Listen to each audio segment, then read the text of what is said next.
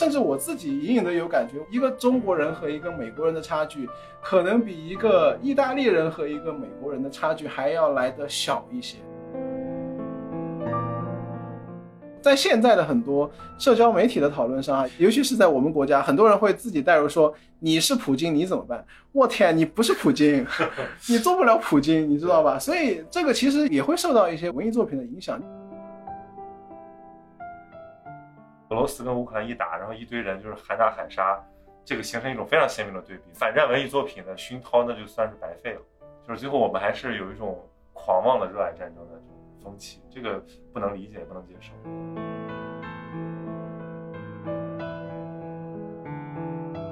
Hello， 大家晚上好，欢迎参与我们久违了的 MyClub 线上的节目录制。今天请到了刚刚入职复旦大学国务学院的邓涵之，跟他聊一聊他刚刚结束的5年的欧洲留学之旅。同时呢，我们会借着这个茨威格这个《昨日的世界》这本书来谈谈我们对现在欧洲局势的一些看法。主办方提醒我们就是不能乱谈欧洲局势，所以我们主要是分享一些个人的经历，并不涉及到现实的评论。所以今天是一个个体对欧洲情况的看法，以及我们都很喜欢的这些作者，像茨威格为代表的他们的回忆录文体对欧洲的一个研判。所以先请邓涵之跟大家打个招呼吧。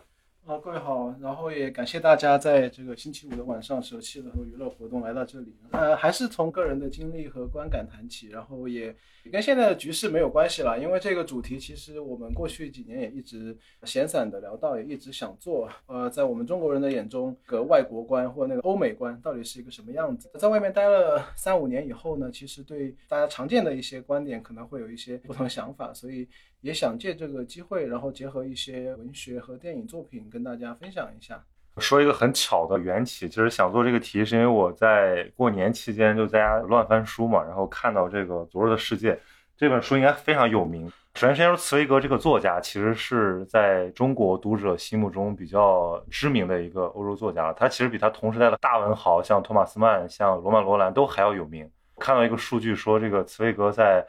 中国的译本和印量是仅次于歌德的，然后我就翻出这本书来看，而且这本《昨日的世界》是他最后一部重要的作品，也是他生前最后一部作品。如果你去豆瓣看的话，是这个回忆录热门榜第1名，所以其实这本书我默认大家对他比较了解的。对，然后那个苏昌善先生的译本非常非常的好，然后苏先生也是2020年去世的，所以我当时也是收集了2-3个不同的出版社出版的苏老师的译本，就确实翻译非常的精彩，即使读到中文的话也能够被其中的很多包括优美的语句和描写非常的让人感动。对，我就想说的一点是，为什么这个茨威格这么有名，然后这本书这么有名，但是我其实买了这本书已经10年了，我从来没有把这本书读完过。这本书挺厚的，接近500页吧。它让我读的过程中有一种昏昏欲睡的感觉，它里面有大量我不是很了解的这个时代背景和一些人名，在它的描述下虽然信手拈来，但是对我来讲过于陌生。我觉得可能还是因为我们跟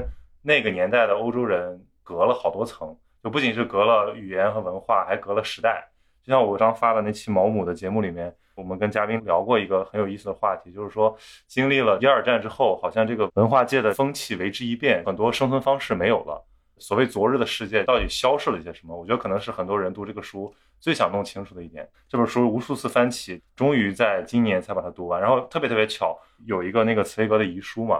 茨威格遗书写的非常的动容，这个落款是1942年2月22号，正好是我看完了那一天。我一算，80年了，斯人已逝，是决定马上做个节目来纪念一下。结果2天不到，俄罗斯就悍然入侵了乌克兰。这些天以来，大家都可以看到这个欧洲又一片混乱，让我们想起了茨威格在书中描写，就是一个普通人，或者说作为一个文化人，他怎么去观察战争的来临，怎么去观察这个社会的变动。所以这个是我们做这期节目的由头。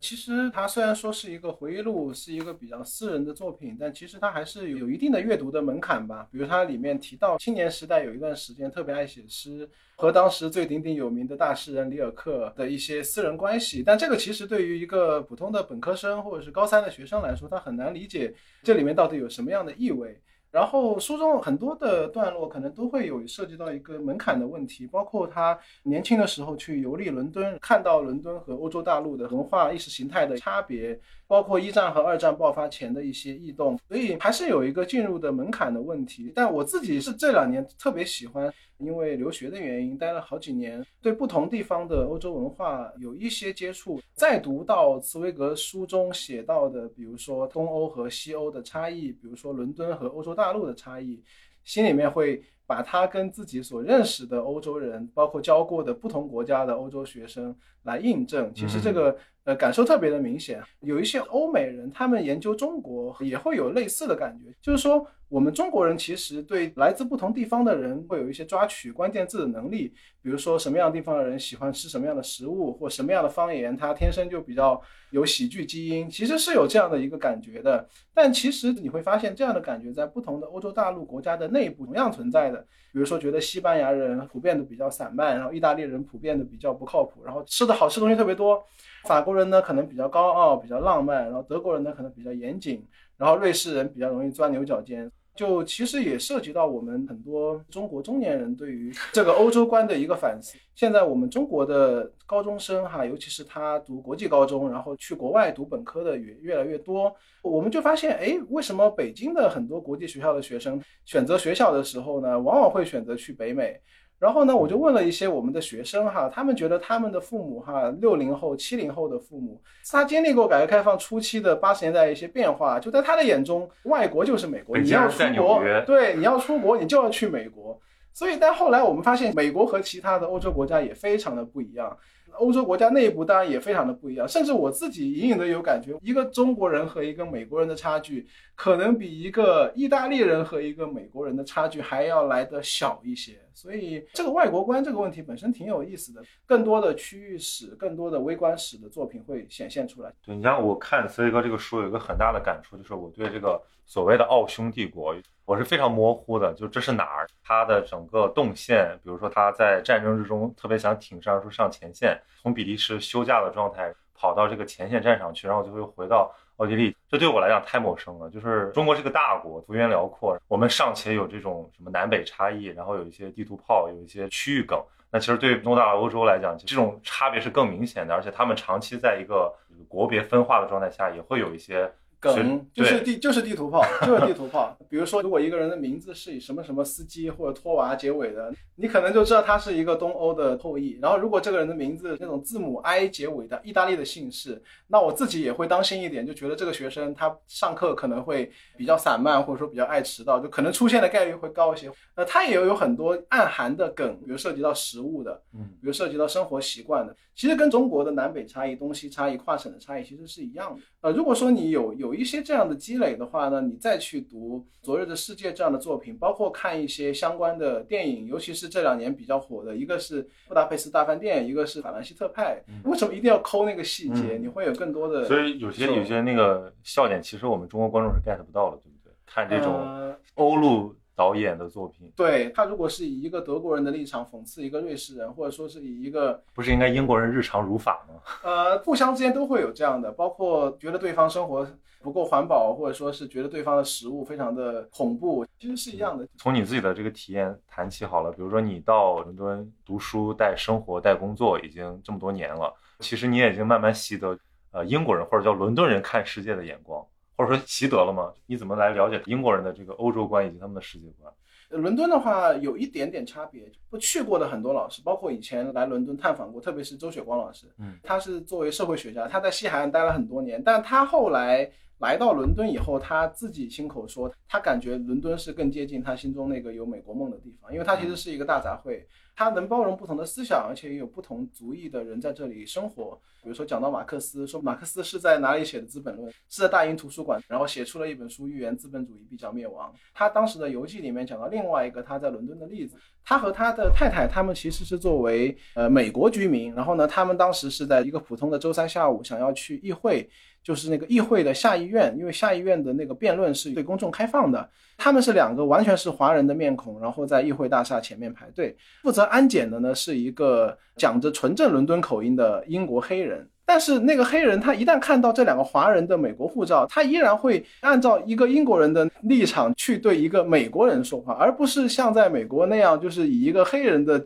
立场对黄种人说话，这个在伦敦特别明显。所以他当时跟周老师说了一句开玩笑的话，说你们美国当初要独立，然后现在你还要回来，什么好看的。他的立场是完全脱离了族裔，脱离了肤色，就其实很有意思的一个大杂烩。当然如果说是在伦敦的高校里面呢，可能也有同样的感觉哈，不管是大学学院还是伦敦政经还是帝国理工，大家都能感受到其实它处在一个非常杂糅的状态。而且呢，我们有统计资料也表明，在伦敦40% 以上的人口，他们在家里面是不讲英语的，是讲他们的母语，在外面会讲英语，但回家之后都是比如说波兰语，比如说俄语，还能够组织一些非常非常小众的娱乐活动，比如说波兰语的诗歌朗诵会。对，还有比如说我们一个老师上个月发的王家卫的纪念性的一个比如说10部电影联播这样的一些活动。所以它其实本身来说是一个非常独特的平台，但它其实也为我们提供了一个观察其他族群杂糅在一起生活的状态的一个平台。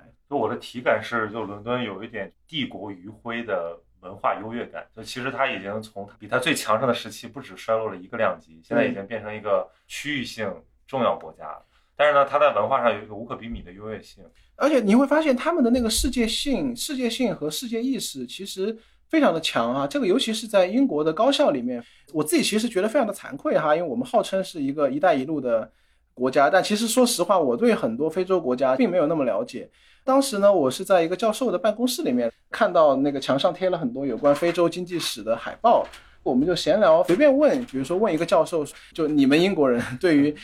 研究尼日利亚或者肯尼亚的经济这么感兴趣，然后你会发现很多英国老师他对于那个社会非常的熟悉，他会告诉你说尼日利亚的特产比如说有甘蔗，比如说在津巴布韦有橡胶，你会发现他们其实对那个社会，对那个经济，对那个政治状态是真心的了解。他们对中国也是一样的，很多特别是大学老师哈，他会有意识的关注比如说中国史，比如说中国这些年发展的变化。我到中国来，我也看了一些国际关系研究，我们对于其他文化其他国家那个了解，可能他还是有一些认识需要不断的深化，不断的学习。对，就像这次在这个乌克兰危机，就是我发现英国很积极，就是这个约翰逊首相，不管是他的表态的措辞以及他的这个反应的速度都很快，而且很全面的去打击俄罗斯。那我们当然可以说是因为美国顾及到说这个大国角力之间的这个担忧，然后德国可能是要仰赖这个俄罗斯的天然气，所以他们比较缓慢。但是英国的这种感觉要抢占道德和价值制高点的这种心态已经非常明显了。对，因为他这次的当然和之前的可能有一些差别，尤其是因为社交网络，这个其实是把各国的包括体育运动的机构，包括艺术机构，当然包括政府机关，其实是架在那个社交平台上考，所以它有一些扩大化的加速的这个倾向。一方面来说，当然你能够有更强的 accountability， 你要督促相关的机构采取一些实际的行动，但另外一方面我们也非常警惕这样的扩大化的倾向。然后说到这个扩大化，我是非常无语，今天确实看到了有抵制托耶夫斯基的，有禁演柴可夫斯基的，还有那个切尔西的老板现在被迫把切尔西卖掉。我昨天生气了一天。对，这超越了时代。包括我们在看茨威格这个书里面，我也发现在一战之前就有在那个时代非常有名的诗人利骚，他当时为了煽动这个对英国的仇恨，然后有一首这个憎恨英国的诗，然后这个诗很多的内容现在也已经不可考了，当年可是传盛一时的。当年有非常多的这种，他们也不是政府的帮闲，他们只是出于一种非常朴素的战争动员的响应，所以他们冲上去把很多东西抵制了，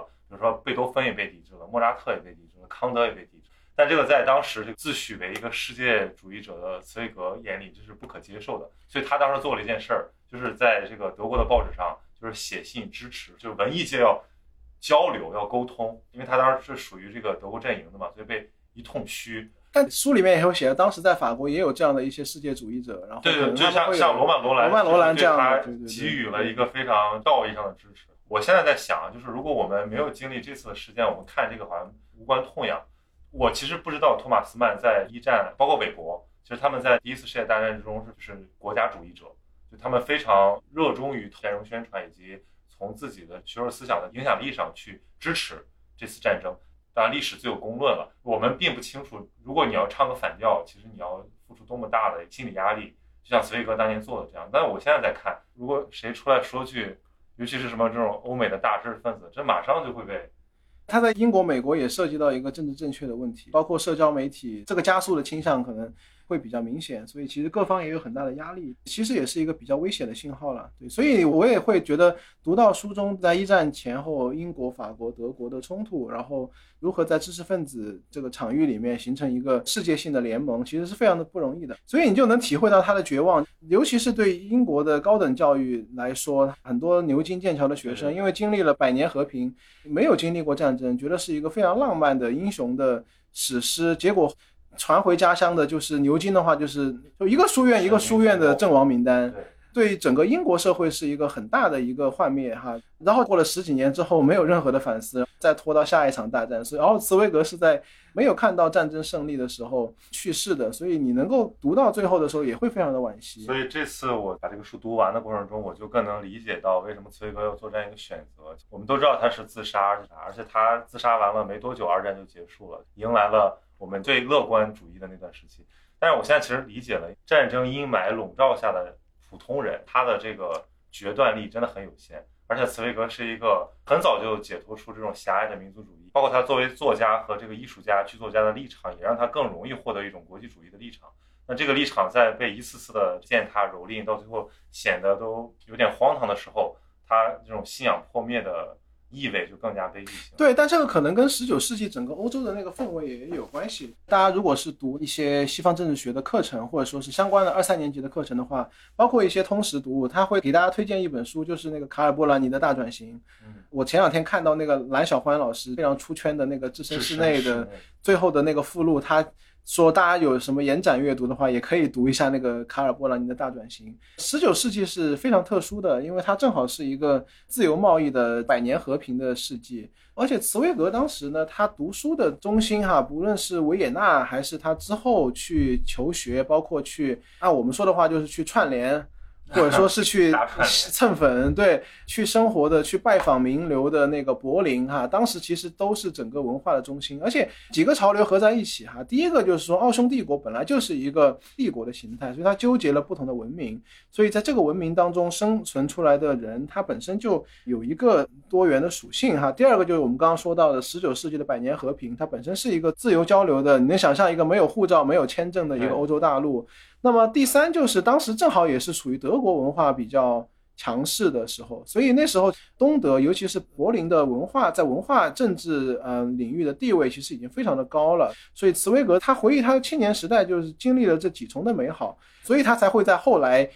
2次世界大战之后就不断的经历这样的破灭的过程。所以我找到一段就是来佐证这什么，就是一战一代跟二战一代他的这个气质是迥然有别的。我这是3联本的这个254页上，当时的社会风潮以他自己的感触的时候，他说诚然还有这样一种区别，就是1939年的战争具有一种思想上的意义，这种战争关系到自由，关系到一种精神财富的保存，是为了一种信念而斗争，这就使人变得坚强刚毅。而1914年的战争也就是一战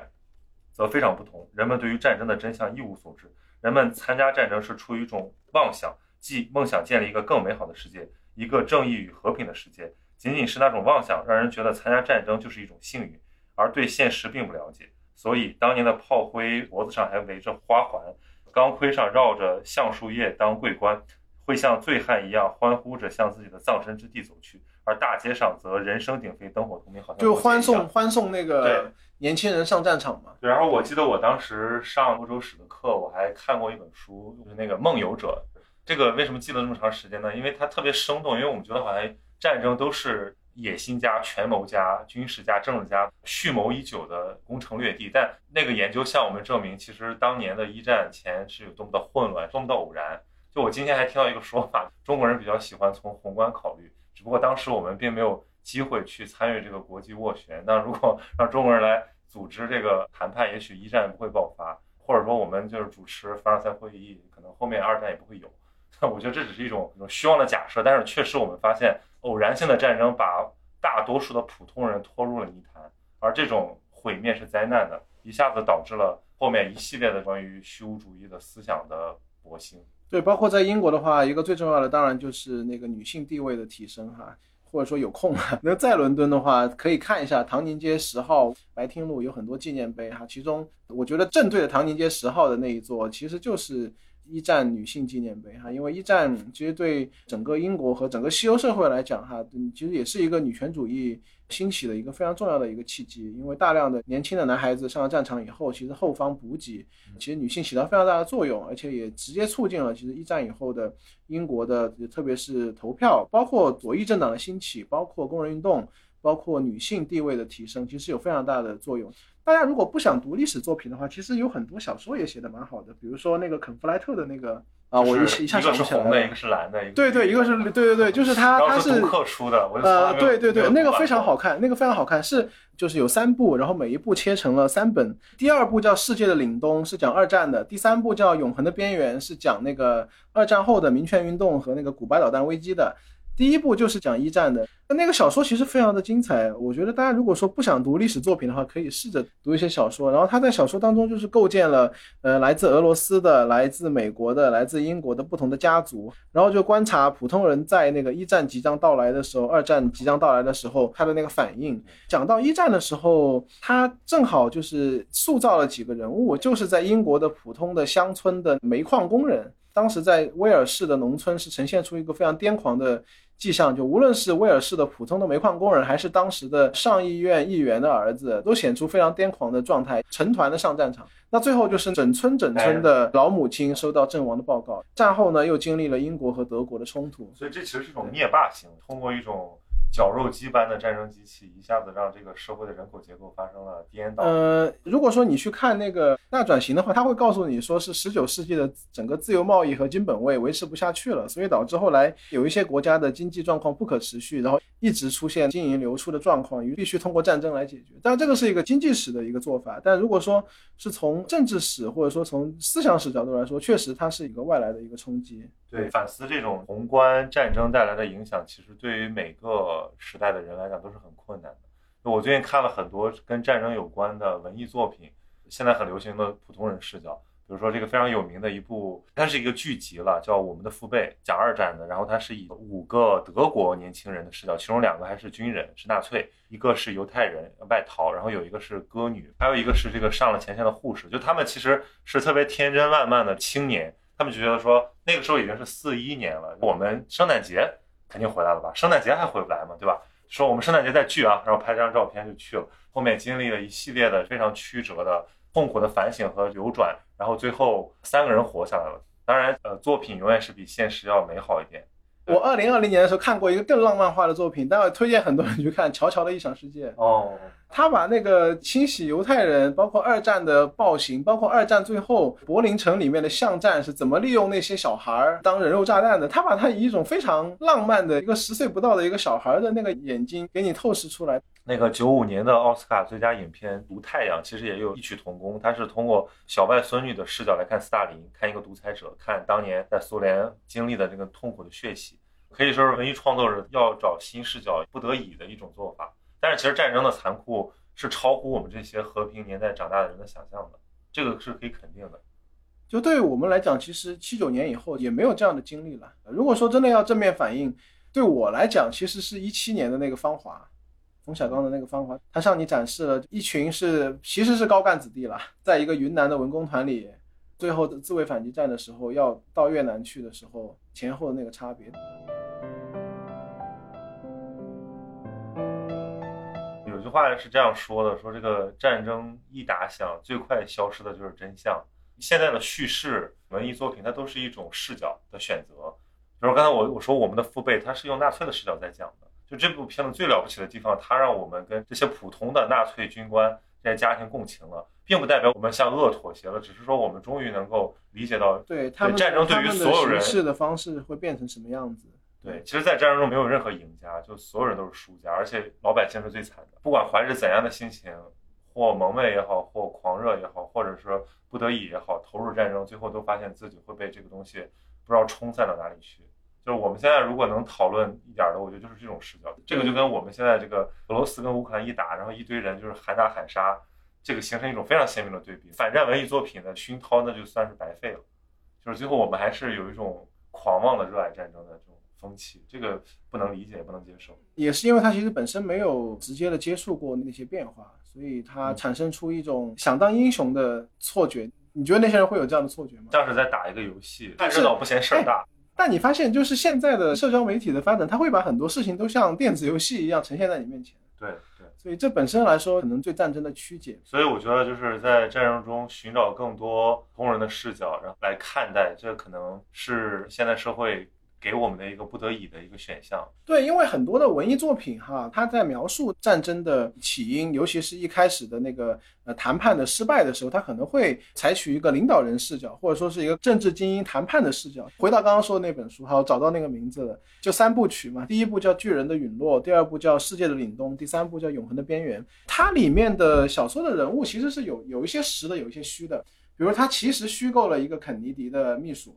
虚构了一个英国上议员的贵族，他能够向你展现就当时的德国的外长和当时的英国的外交大臣当时是怎样斡旋失败，这个战争就没有办法，其实就是一个主视角带入。对，然后其实茨威格的书里面也有这个问题，就是说茨威格当时其实已经，尤其是一战之后，他已经是一个功成名就。你想这个有谁能直接，你就可以给罗曼，这是有谁能去跟里尔克，对吧，平起平坐。还有一个是那个，就是他讲的是哪个政治人物见他，就是，对，他还亲眼见过德国皇帝退位，然后那个奥匈帝国的解散，其实是一个非常高端的一个视角了。但这个视角其实又是非常的危险的，还有点浪漫化。对，在现在的很多社交媒体的讨论上啊，尤其是在我们国家，很多人会自己带入说你是普京你怎么办，我天，你不是普京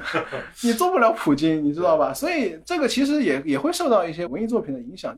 有的时候我们会讨论这个虚拟作品跟现实的关系，因为很多观念，尤其是很多这种浪漫化的想象，反过来建构我们的现实。就是我们经常会把一个战争理解为一个好像正义对邪恶的一方，那比如说一战就是一个很明显的一个反驳的例子，就没有什么正义，没有什么邪恶，就是一个巨大的不确定性，一个深渊。那深渊之中哪有什么胜利者呢？对，我自己觉得其实一战在整个欧洲的20世纪的研究当中其实是一个非常枢纽性的一个地位。刚刚提到已经很多了，大众政治参与也好，女权也好，对于战争本身的反思也好，包括对于整个欧洲文明的质疑，然后以及它整个中心转移到美国去也好，有很多研究的面向。要说到这个，我想起这几年我认为最好的，就真正能够在思想观念层面对我们重新理解战争起到一些新鲜感的这种作品的话，比如说像这个诺兰的这个敦刻尔克大撤退肯定是一个，其实他被喷得很厉害，因为很多人就觉得什么鬼啊，什么剪辑啊，就没剧情啊，没有英雄叙事。它是三个普通的场景平行进行。我当时正好在伦敦，我在那个莱斯特广场，我亲眼看到那个诺兰的那个首发式在莱斯特广场，这个视角很特殊。然后你能想象那三个故事在英国是哪一个最打动人吗？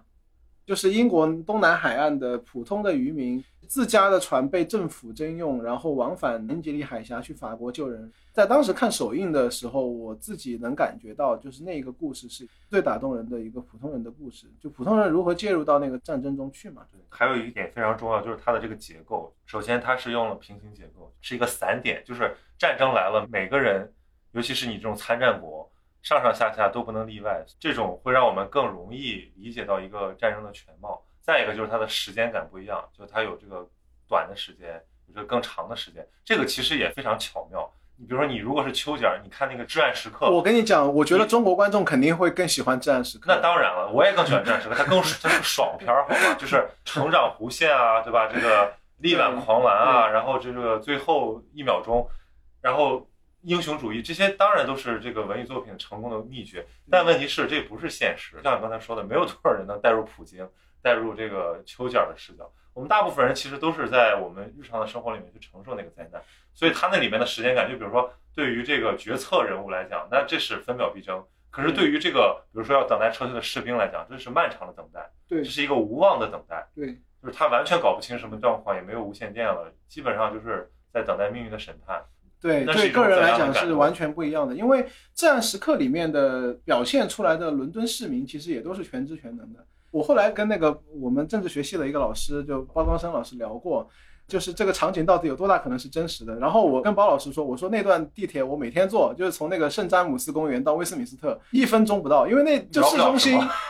对，市中心它的一站的距离非常的近，你更不可能问那么多人他们的名字叫什么。对，你可以理解为就是邱教压力太大出去抽了根烟，对，应该也就是这种对对。但那个场面非常的感人哈，因为他向你表现了我们的英雄的一种民主征服，这个对伦敦人民就是领导人的坚决意志的，对反法西斯的坚定决心，对来自民间，然后他要从中获得一个反馈，把自己的脑子洗一洗，然后最后再投入到面对那个政客官僚的那个勇敢的战斗中去，就是很喜欢嘛，对吧？你就看了你就觉得很喜欢。但只能我就说那部片子就是说有一个非常完整的剧本，然后加上这个 Gary Oldman 演出特别精彩，否则他从文本上来讲，我觉得没有什么新意。很多人喷这个敦刻尔克，其实我觉得诺兰他在促使我们通过虚构创作有一个看待现实的新视角，这一点上他确实是一个非常了不起的导演。然后再一部就是我最近刚看，也是老片子了，就弗兰茨，就是欧荣的上一部电影，他表现战争的残酷，但他一场打戏都没有，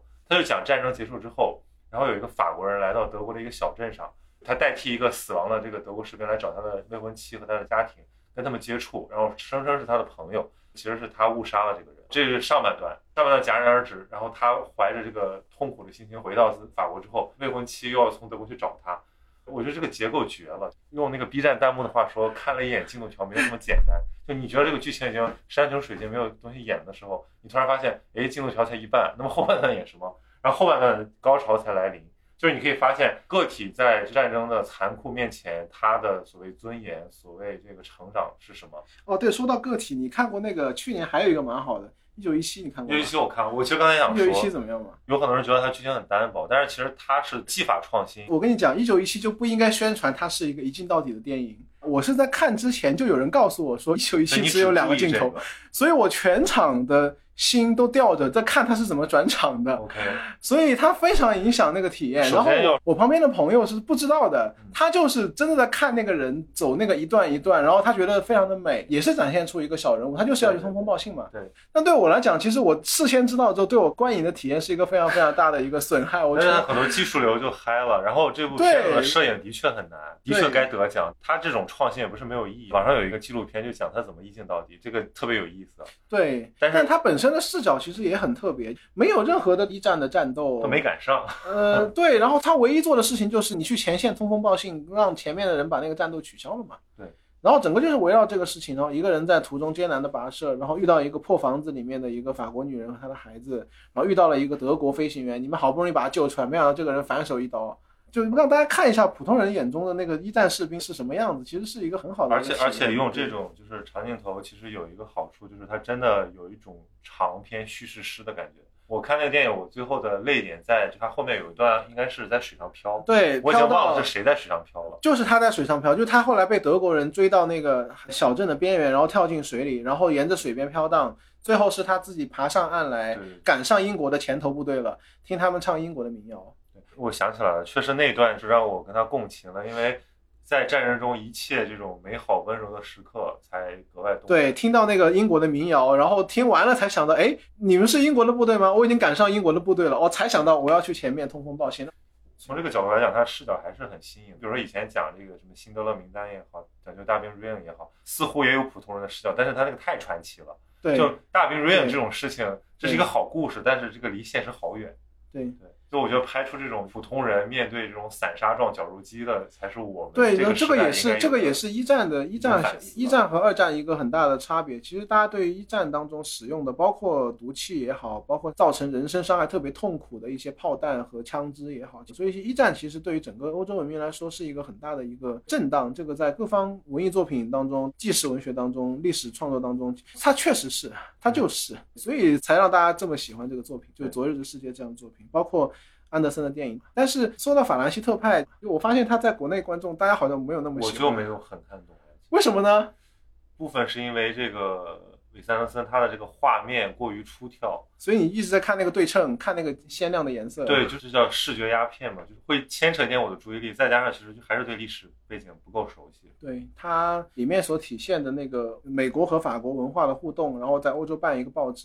纸的编辑的方式，然后那里面夹杂的那3个故事，尤其有一个是有关革命的，对吧？我能说我是分3天看完的。因为我觉得这个电影中拍我们这个行业的人，媒体人的挽歌基本都很差，就是好不容易看到一个挽尊的，然后你怎么可能不重视，然后你看不懂。我是这个严阵以待，然后下来，然后用投影看，实在是撑不住了，然后就睡了。你还记得那三个故事吗？第一个是什么讲自行车的那个是吧？嗯，有一个是讲那个报社学生要革命的那个，对，那个是印象最深刻的。电台那个，还有一个是什么？一个凶杀犯，对不对？对。所以现在我脑子里只有一些就是精巧的画面，其实对这个电影的感受还是受这个。他很多的生活方式其实都是那个时候一战的人们会有的一些比较老派的生活方式，包括读报的习惯，包括报刊编辑的习惯，编辑如何跟作者打交道。所以其实那个是一个很好的一个对于生活细节的一个刻画。对，这个韦斯安德森还是一个蛮有历史关怀的导演。之前看这个《布达佩斯大饭店》，它部分取材于这个昨日事件，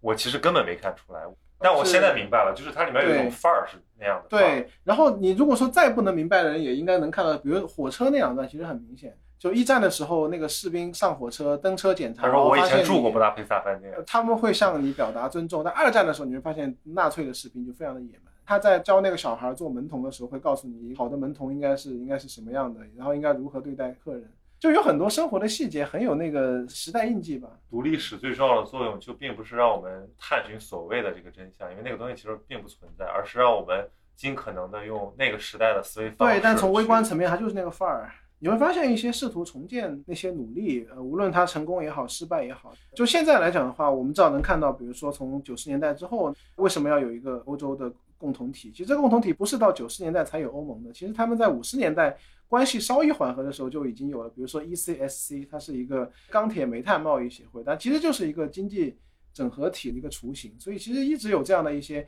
经济上、政治上、然后文化上的一些努力。然后对于学校层面来讲的话，其实现在欧洲的很多大学我们也都加入了伊拉斯莫斯的项目。比如说一个大学可以加入那个伊拉斯莫的这个框架，加入这个框架之后呢，学生在大3的时候有一个在欧洲内部游学的一个经历，然后体会一下古时候的哲人游历欧洲的那个感觉。所以总体来说还是跟一战以前已经不是一个世界了，能够看到一些印记就会让人觉得很亲切和感动。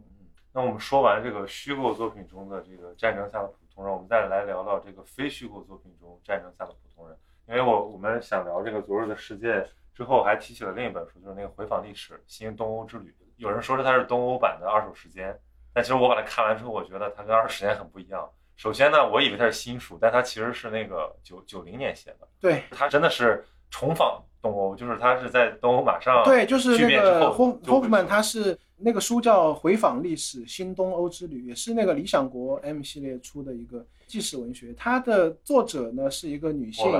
对，他是一个美国人，但是他有波兰裔的血统，所以他会讲波兰语。他会讲波兰语之后，其实是打开了一个钥匙。他自己讲说，他去到捷克和去罗马尼亚，他能够讲一些波兰语，对方可能听懂一半，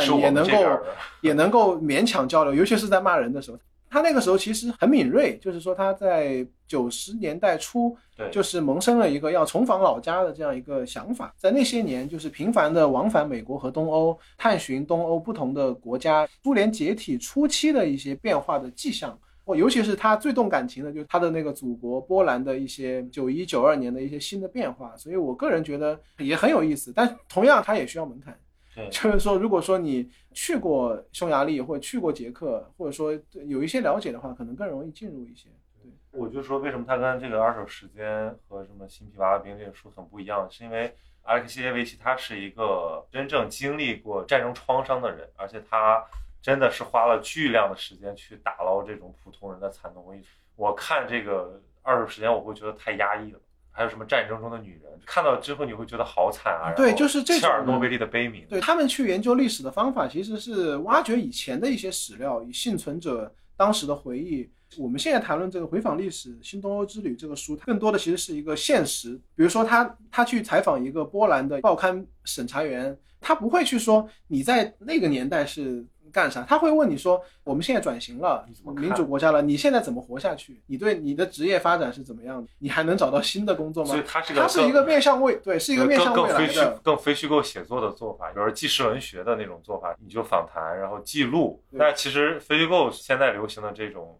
媒体式写作，他更喜欢的就是这种我其实是要表达一种在巨大的社会变动时期人思想的那个震颤，那个暧昧期，他的心里面其实是有一种向前看的愿望。他在书中也描述了，其实那个时候东欧的各个国家在苏联解体之后转型步伐是非常不一样的，有一些呢可能是比较亲西方的，尤其是匈牙利，然后有一些呢本来就有一个很灿烂的文明，比如说保加利亚，那有一些可能它比较落后的，比如说罗马尼亚就是一个典型的非常落后的。他会去观察，就是说这些无论起点高或低，总之你知道苏联是没了，那么这国家要向前走。他会去看这些知识分子在面对这样一个大爆炸式的或者是休克疗法政治经济改革当中，他们如何自处，所以他没有要回溯那个历史的欲望，他就是向前看的。这要表达一种人丢弃历史包袱和迎接一个未知的前途的那种挣扎。这个就是他的研究的一个精妙的地方，就是说他会观察到那些国家的不同之处，然后那个不同之处就会让你感觉到，有的国家可能就是会比较轻松的卸下那个包袱往前走，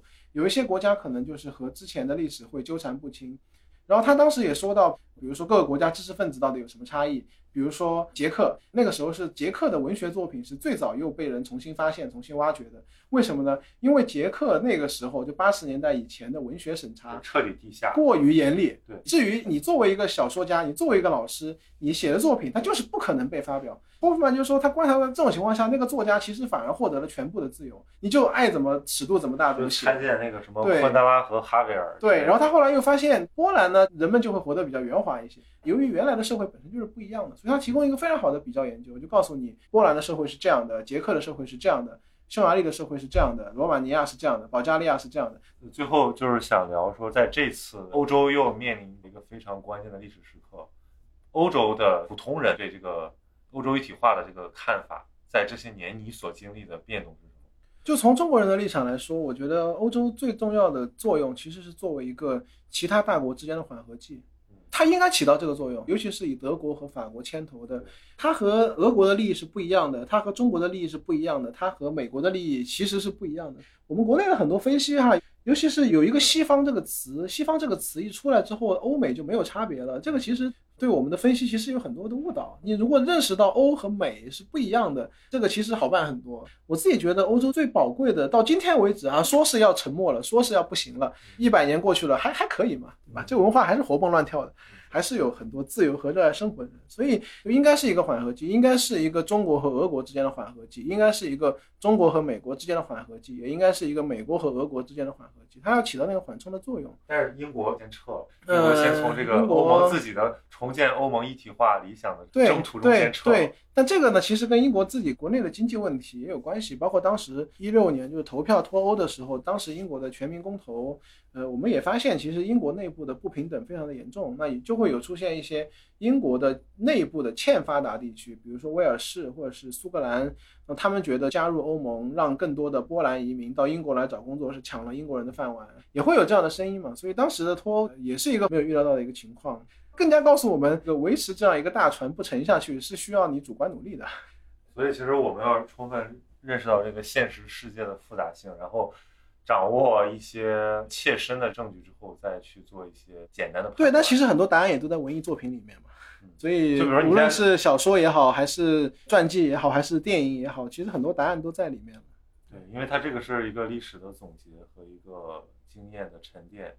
所以就是我觉得咱们国家官方表态还是有很多这个智慧的。比如说我们讲说我们不站队，我们要根据事态的是非曲直来做判断，有的人觉得这是和稀泥，但其实这是一句非常高明的话，民众大部分是把它当成一个大型真人秀来看，所以它当然也可以有持方，有一些道义方。对于一个政治实体来讲，它其实要更加审慎，如果你真的想关心这件事的话，应该变得更现实一点。最后就选一段茨威格这个书中的话，其实这段话就是我刚刚看到乌克兰危机的时候记到我这个笔记里面，我似乎觉得为我们所经历的那种令人惊诧的紧张而富有戏剧性的生活做见证，是我应尽的一种义务，因为我们每个人都是那种巨大转变的见证人，都是迫不得已的见证人。对于我们那一代人而言，不存在任何的逃避，不可能像我们的先辈那样置身局外，没有一片可以逃遁的土地，没有一种可以用钱买到的安宁，命运之手会随时把我们攥住，把我们拽到他永远不知足的戏弄之中。这个有点悲观，但其实它会让我们更加清醒和镇定的去面对现在复杂的这种状况，以及普通人可能在这种战争阴霾下所能够选的一个最理智的生活方式。对。